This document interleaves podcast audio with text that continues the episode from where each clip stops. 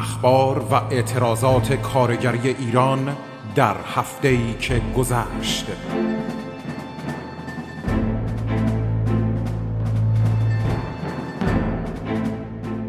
برنامه ای از رادیو فرهنگ.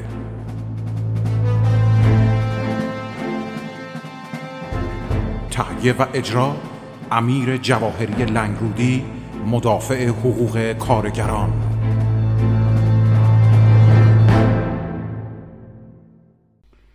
درود به شما عزیزان شنونده رادیو فرهنگ امیر جواهری هستم و برنامه گفتار هفتگیم رو با نگاهی به وضعیت خانم نسین ستوده وکیل جسور زندانی و اعزار دختر خانم ایشان مهراوه خندان به دادگاه برای سنجین های بی رفت و بی پایه سرتیت چند خبر کارگری و پرتوی دیگر باره به هفت از زبان اسماعیل بخشی و ادامه بحث مسکن رو در برنامه کامل کارگری هفتگی هم در رادیو فرهنگ به اطلاعاتون میرسونم.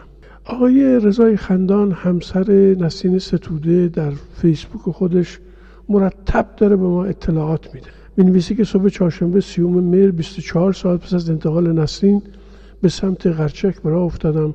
روز قبل او رو با نیرنگ و دروغ به قصد اعزام به بیمارستان با وجود بیماری قلبی از زندان خارج کردند به زندان غرچک منتقلش کردند. بنابراین هیچ وسیله یا لباسی با خودش به همراه نداشت به اینکه در اساس برای نقل انتقال در واقع وارسی وضعیت جسمی او بوده. مقدار لباس و کتاب آماده کردم.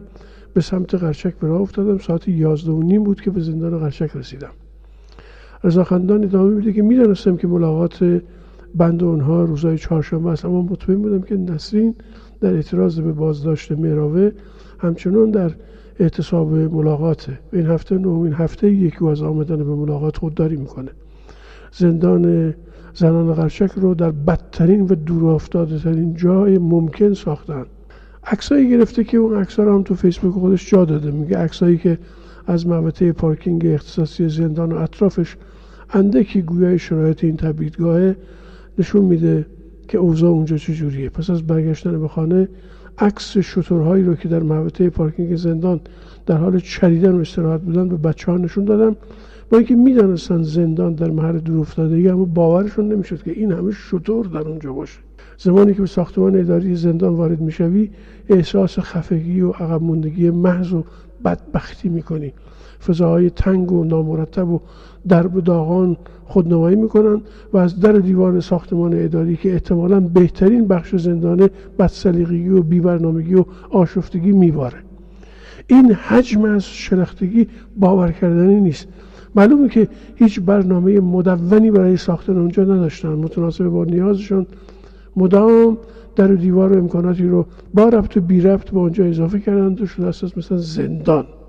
حتی برای این زندان که گفته میشه پیش از این گاوداری بوده تا کنون نتونستند یک نام ثابت هم انتخاب بکنن. آخرین باری که برای پیدا کردن ویدای موحدی به اونجا رفته بودم با عنوان ندامتگاه شرعی تابلو زده بودن اما این بار اسمش شده بود ندامتگاه زنان استان تهران. با وجود این مردم از روز اول به اونجا زندان قرچک میگن چرا که در نزدیکی شهرستانیه به همین نام. نسین صدودو تلفنی می‌گفت که دیروز به محض اینکه ماشین به محوطه زندان قرچک رسید یاد روزایی افتادم که برای پیگیری پرونده نرگس و شاپرک و مریم دختران خیابان انقلاب به اونجا می‌رفتم و حس عجیبی بهم دست داد. نسیم می‌گفت که پس از ورود به زندان من رو برای تشکیل پرونده به بداری بردن خانمی جلونتر از من وارد اتاق دکتر شد. صرفه های خیلی بدی می‌کرد و معلوم بود که کرونا گرفته و بیماریش کاملا پیشرفته است. به محض مشاهده او به این وضع دکتر از اتاقش فرار کرد. ساعت دو نیم بود که به خانه رسیدم. با خودم فکر می‌کردم حتی اگر نسین به حساب ملاقات پایان بده احتمالا بچه ها نتونن با این مسافت طولانی و شرایط اونجا به ملاقات مادرشون برن اما این همه یادداشت فیسبوکی رضاخندان نیست. میگن روز به روز تازه تر میاد و بدتر و دلخراشتر از خبر روز پیششه. اون روز بعد میمیسه که در ادامه فشارهای امنیتی به نسین و اعضای خانواده ما مهراوه دختر 20 ساله ما را هم به دادگاه فراخوندن. این دیگه نوبرش. به اساس ابلاغیه قضایی میرابه بایستی روز دوشنبه پنجم آبان به شعبه 1175 مجتمع قضایی قدس حاضر می شده در مرداد ماه گذشته با حجوم چند تیم عملیاتی به خانه آقای خندان مهرابه رو دستگیر کردن که با تلاش وکلا و خانواده و دوستان با قرار کفالت این دختر جوان رو آزاد می‌کنن از سوی دیگه مادرش نسرین از زمان بازداشت مهراوه به دلیل ناامن بودن سالن ملاقات برای اعضای خانواده و به ویژه فرزندانش از ملاقات با خانواده چشم پوشی می‌کنه. اما دادگاه مهراوه در همین شعبه که یاد کردم 1175 مجتمع قضایی قدس با شکایت خانم فاطمه حسین پور از ماموران بند زنان زندان ایوین برگزار میشه. اصلا می‌بینید فاجعه رو یعنی یه مامور زندان از یکی از ملاقات کنندگان که دختر جوان نسین ستوده است شاکی میشه و او رو به, به همین سادگی به دادگاه اظهار می‌کنن.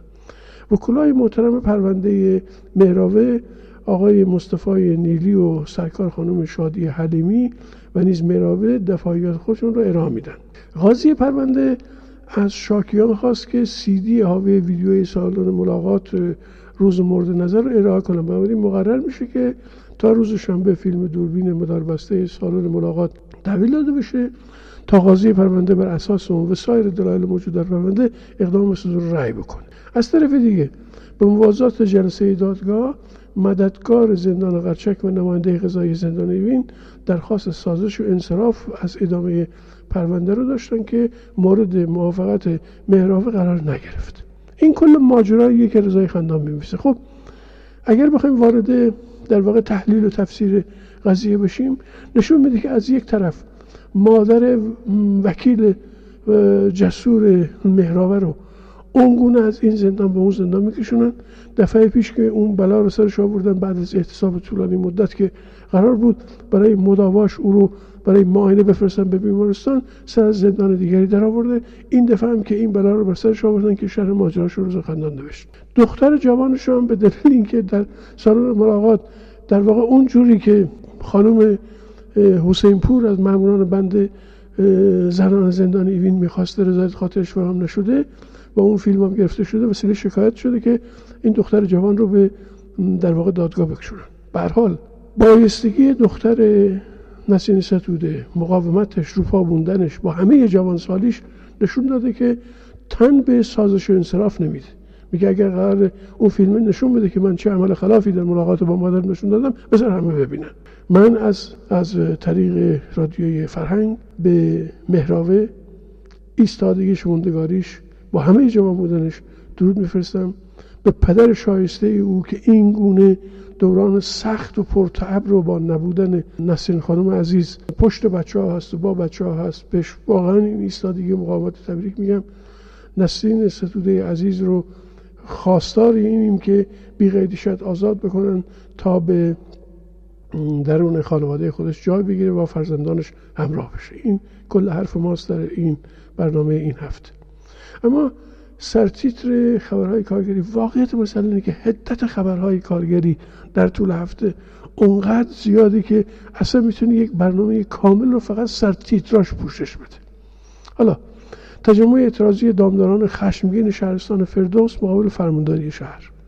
تجمع اعتراضی دامداران همین استان نسبت به گرانی و کمبود نهاده های دامی و عدم توضیح درستش از طرف نهادهای دولتی مقابل استانداری. بیانیه کانون سنفی فرهنگیان علی گودرس و بیانیه کانون سنفی فرهنگیان کشور در محکومیت دو سال حبس تعزیری آقای محمد تقی فلاحی دبیر کانون سنفی معلمان تهران.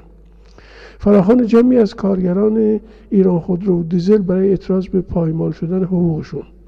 تجمع اعتراضی دوباره کارگران بازنشسته صنعت نفت کشور نسبت به روند تصویب شیوه نامه باز صندوق بازنشستگی و حضور غیر نفتی اونها در این صندوق مقابل وزارت نفت. و ایزن تجمع اعتراضی بازنشستگان صنعت نفت نسبت به سطح نازل حقوقشون عدم همسانسازی حقوق با شاغلان پرداخت نشدن مطالبات و عملکرد صندوق مقابل ساختمان صندوق های بازنشستگی پسنداز و رفاه کارکنان صنعت نفت در احواز ادامه اعتراضات ایثارگران از کار افتاده شاغل در وزارت نفت نسبت به پایمال شدن حقوقشون با برپایی تجمعی در مقابل وزارتخانه.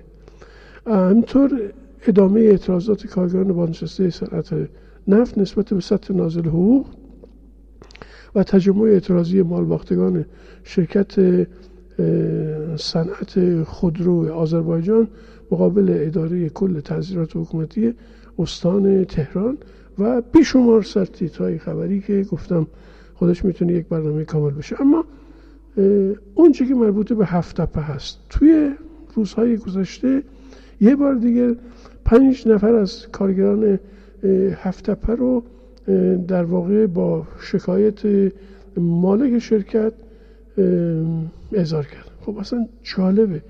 این مالک قرار خل, خل... خل لباس بکنن خل سلاح بکنن از کارخونه بندازشن بیرون.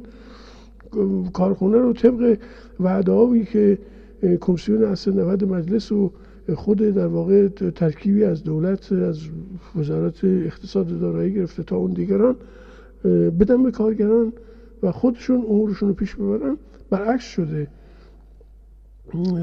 جناب مالک شاکی شده و با دستور داستان به پاسگاه هفتپه ازار میشن و مورد بازجویی قرار می‌گیرن. این پنجتن ابراهیم عباسی منجزیان حسن کهنگی امید آزادی عادل سرخ است و صاحب زهیری که با شکایت کارفرما و مدیران ادارات شرکت با دستور قضایی داستان بازجویی میشن. خب به حال عمل بقایت غیر قابل پیش بینی بوده. سندیکای کارگران نشگر هفتپه ضمن محکوم کردن هر گونه رفتار ضد کارگری تهدید و پرونده سازی کارگران خواهان خلیت از بخش خصوصی کارخونه هستند و این خواست واقعیه که با بیش از در واقع نزدیک به سه ماه اعتراض تمامی کارگران بخش های مختلف بر این مسئله پای میکوبیدن که آقا بایستی از اسد بگی و دیگر همراهان او خلیت بشه و اون کارخونه به کارگران واگذار بشه با سطوحی از خواستهایی که داشتن. توی این رابطه آقای اسماعیل بخشی توی اینستاگرام خودش حرفای به قول معروف سریح و روشنی زده و اون که کارگران و فعالین مستقل کارگری هفت و درس و شرافت و آزادگی به از اونا رو اینگونه برشمرد. نوشته که در سیستم سرمایداری رانت و اختلاس صحبت از حقوق بشر حقوق شهروندی و حقوق کارگری شوخی بیش نیست. اگه به زندگی و سرنوشت هزاران کنشگر عرصه های مختلف در کشور نگاهی آدم بندازه رنج و مشقت معیشتی و امنیتی که پس از فعالیتشون به صورت سیستماتیک به آنها و خانوادهشون تعمیل شده رو خواهد دید. ولی مدعای برآمده از درون اسماعیل بخشی سیاه خواهد گذاشت. این شاید رو به کرات برای فعالین کارگری هفت دفعه تو این سالها پیش آوردن و باعث بازدارندگی و حقخواهی و حقگویی اونها شدن. اما به سود چه کسی؟ به سود کارفرمایی که تشت رسوایی و اختلاساش از بام افتاده. نمایندگان کارگران هفت تپه از نظر فشارهای امنیتی بارها دستگیر شدن. چه شبها که در بازداشتگاه نخوابیدن. علیهشون پرونده سازی کردن. چندین ماه آنها رو مشغول راپله های دادگاه کردن و به کرات از طرف عوامل کارفرما امنیت خود و خانوادهاشون رو تهدید کردن. مورد حمله فیزیکی قرار گرفتن. حریم خانه هاشون رو آتش زدن. شبانه اونا رو به گلوله بستن و هرگز زاربین و عاملین این دست اقدامات تبهکارانه و ضد کارگری توسط هیچ نیروی امنیتی و غذایی شناسایی نشدن. اسماعیل بخشی میگه که از نظر فشارهای معیشتی بارها در این سالها فعالین کارگری رو به اشکال مختلف اخراج یا تعلیق از کار کردند و در مواردی که حتی این اقدامات با قانون موجود هم در تضاد داشته بازم این اقدامات با سکوت و معنادار مسئولین مواجه میشه. کارفرمای بخش خصوصی هفتپه پس از اون که دید نمی‌تونه فعالین رو جذب با پول و وعد و وعید آلودهشون بکنه در یک حرکت عجیب و ضد انسانی و تازه. اما با همون ماهیت سرکوبگرانه کارفرمایی قایم مقامش آمیلی دستور میده که از پرداخت حقوق و مزایه و اضافه کار نمایندگان کارگران. با وجود اینکه سر کار بودن تایم کارت برایشون پر شده بود جلوگیری بشه که تا با ابتکار با این کار. علاوه بر فشارهای امنیتی با فشارهای معیشتی سنگین بر نمایندگان حقا اونها رو از ادامه راه منصرف بکنن و مجبورشون بکنن که تا بر سر میز مذاکره بنشینن و در واقع کوتاه بیان یه جوری. اما نمایندگان شریف کارگران هفتپه همچنان بر سر عهد خودشون با کارگران موندن. نمایندگان کارگری هفتپه اصولا کارفرمای بخش خصوصی رو به رسمیت نمی‌شناسن. این فعالین شریف هرگز تن به ذلت مذاکره با کارفرمای فاسد نخواهند داد تا درس شرافت و آزادگی رو به چند دسته از آدم های پیرامون خودشون بدن. اول به مسئولین. به مدیران بانکی که هیچ مشکل مالی نداشتن اما باز توسط رشوه و بولای کثیف اسد بگی و رستمی شرف زندگیشون رو آلوده کردن.